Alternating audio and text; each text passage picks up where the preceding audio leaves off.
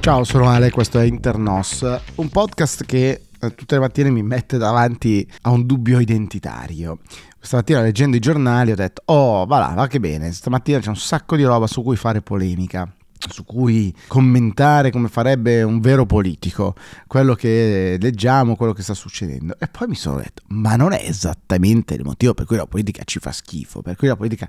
non ci piace, cioè ehm, inseguire Matteo Salvini nelle sue farneticazioni non è esattamente il motivo per cui ci allontaniamo dalla politica progressivamente. Probabilmente sì, ed è anche il gioco di Matteo Salvini farsi rincorrere eh, con le polemiche. Dall'altra parte si può star zitti davanti a un leader politico come Matteo Salvini, uno che eh, è al governo praticamente da sempre eh, negli ultimi anni eh, e che dice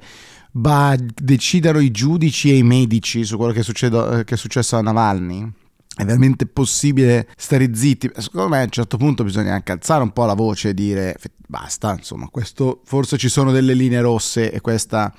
è una di quelle, eh, mi verrebbe da dire, ecco. Matteo Salvini si scopre garantista eh, solamente con, con, Navalny praticamente, eh, mentre sbertuccia online persone a caso, eh, mettendo la loro faccia eh, dappertutto, non da ultimo quella del, dell'amico Piercamillo Falasca perché prende i soldi da George Soros e poi invece su Navalny ci scopriamo garantisti. Direi che questa è una di quelle cose su cui non bisogna inseguire Matteo Salvini, bisogna dire a Matteo Salvini, beh, così è anche troppo. La cosa bella è che la maggioranza eh, in, in, Italia in generale, eh, specie in una fase in cui si discute no, di come dare stabilità a questo paese, bisognerebbe forse concentrarsi sul fatto che troppo spesso pensiamo che l'instabilità sia data da maggioranze e opposizioni che si alternano troppo rapidamente, ma molto spesso stiamo vedendo le maggioranze che si auto sabotano tutto internamente ed è quello che sta succedendo anche alla maggioranza con la Meloni che ovviamente è in imbarazzo rispetto alle parole di Matteo Salvini e tutti i vari malumori tra la Sardegna, il terzo mandato eccetera eccetera eccetera. Come al solito le opposizioni non devono fare altro che aspettare che le maggioranze si autodisgreghino e si facciano male da sole. Vabbè, staremo a vedere. Ci sono i vari temi politici eh, che sono l'ennesima intervista, ad esempio, di Emma Bonino in vista di questo evento del 24 di febbraio. Devo dire chapeau all'ufficio stampa di Più Europa di Emma Bonino perché è andata su tutti i giornali con interviste dedicate almeno una al giorno praticamente eh, nelle ultime settimane in vista di questa, di questa, convention per gli Stati Uniti d'Europa. No, non è stata invitata. Prendiamo, prendiamo atto di questa cosa. Eh, ci saranno varie forze si discuterà della possibilità o meno di fare una lista unitaria, la lista di scopo in vista di questo eh, famoso, di queste prossime elezioni europee. Mi sembra che tutti abbiano già detto quali sono le loro posizioni, ma eh, ci si ostina. È stata invitata anche Schlein, non so come possa far parte Schlein di questa lista di scopo, ma forse il nostro scetticismo è il motivo per cui non siamo stati invitati. E quindi va bene così. Ieri abbiamo parlato di risoluzione al Consiglio di sicurezza ONU, quella a, diciamo, di iniziativa algerina è stata bloccata con il veto degli Stati Uniti, come c'era da aspettarsi. La proposta invece di risoluzione americana ancora non è stata messa ai voti e lo sarà prossimamente, eh, ma gli Stati Uniti non hanno fretta di farlo perché continuano a dire che quello che fa il Consiglio di sicurezza deve aiutare le negoziazioni e non eh, ostacolarle sostanzialmente. Mm, diciamo, I punti sono due nelle risoluzioni, quelli più complicati. Uno, la condanna ferma di Hamas, che Israele e gli Stati Uniti vogliono che sia molto forte, e nelle altre risoluzioni a volte non c'è o è molto debole. E l'altra, ovviamente, è la questione degli ostaggi che in quella, eh, nella proposta algerina era molto light e non era una condizione per il cessate il fuoco, mentre in quella gli, degli Stati Uniti è condizione necessaria. Trovate su Repubblica l'ottimo Daniele Ranieri come sempre, che fa un piccolo reportage, un pezzo del confine tra Egitto ed Israele, dove ci sono gli israeliani che combattono a modo loro la guerra, come dicono loro, fanno con la logistica, cioè... Eh, ci sono un drappello di persone che ehm, impediscono, provano a impedire ai tir che hanno gli aiuti umanitari di entrare a Gaza. La loro spiegazione è non facciamo entrare perché poi è Hamas a mettere le mani sugli aiuti umanitari ehm, e Hamas diventa più potente. Se gli facciamo fare la fame, Hamas si dovrà arrendere prima e quindi tutta questa situazione finisce. Se non gli sta bene ai palestinesi, ehm, possono andare via, ci sono un sacco di paesi pronti ad accoglierli e così eh, anche, questa, anche quest'altro scenario la situazione finisce. Um, ovviamente è una versione iper oltranzista uh, di quello che sta succedendo, addirittura questi soggetti criticano Netanyahu come troppo debole, figuriamoci, ehm, rispetto diciamo, alle loro posizioni, mentre il leader di Hamas, eh, Sinwar, sarebbe scappato eh, e andato verso l'Egitto passando dai, dai tunnel. C'è una delegazione di Hamas anche che va eh, in Egitto in questi giorni per continuare le negoziazioni, insomma le parti continuano a parlarsi eh, in qualche maniera con ovviamente il ruolo fondamentale degli Stati Uniti vediamo che cosa succederà uh, nei, prossimi, nei, prossimi, giorni. Continua però la posizione ferma degli americani che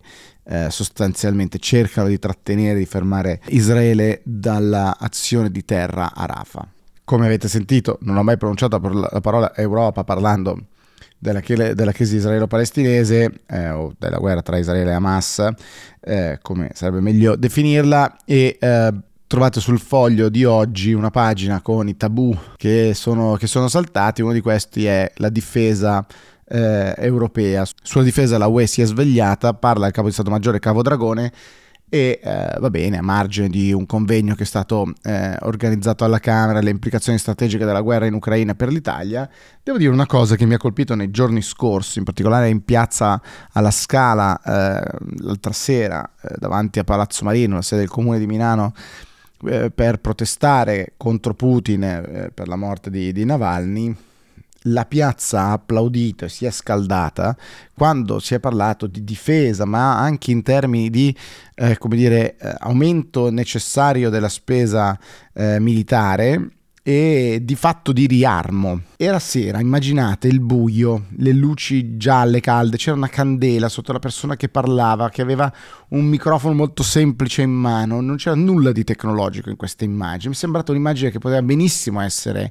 trasferita in un'altra epoca e eh, sentire la parola riarmo, sentire la parola pacifismo con vicino fallimento, cioè c'è stato, appunto, è stato detto, il pacifismo, i pacifisti hanno sbagliato, hanno fallito largamente no? in, in, grande parte, mi ha colpito perché per molti anni invece il pacifismo era appunto la richiesta di una pace assoluta, di una pace punto e di certo non si potevano usare parole come riarmo, che era invece di dominio no? di una parte addirittura della, della destra e invece questa cosa oggi è completamente cambiata ed è interessante come, come, logica. Si urlava la, la, guerra in Europa, bisogna difendersi, bisogna spendere per le armi europee, insomma erano degli slogan eh, molto particolari, eh? non era come dire una piazza né di, di, di, estrema destra né una piazza incendiaria, era una piazza di contestazione a Putin sicuramente, una piazza eh, europeista che vuole difendere l'Europa, ma una piazza che ha usato queste parole ed è stato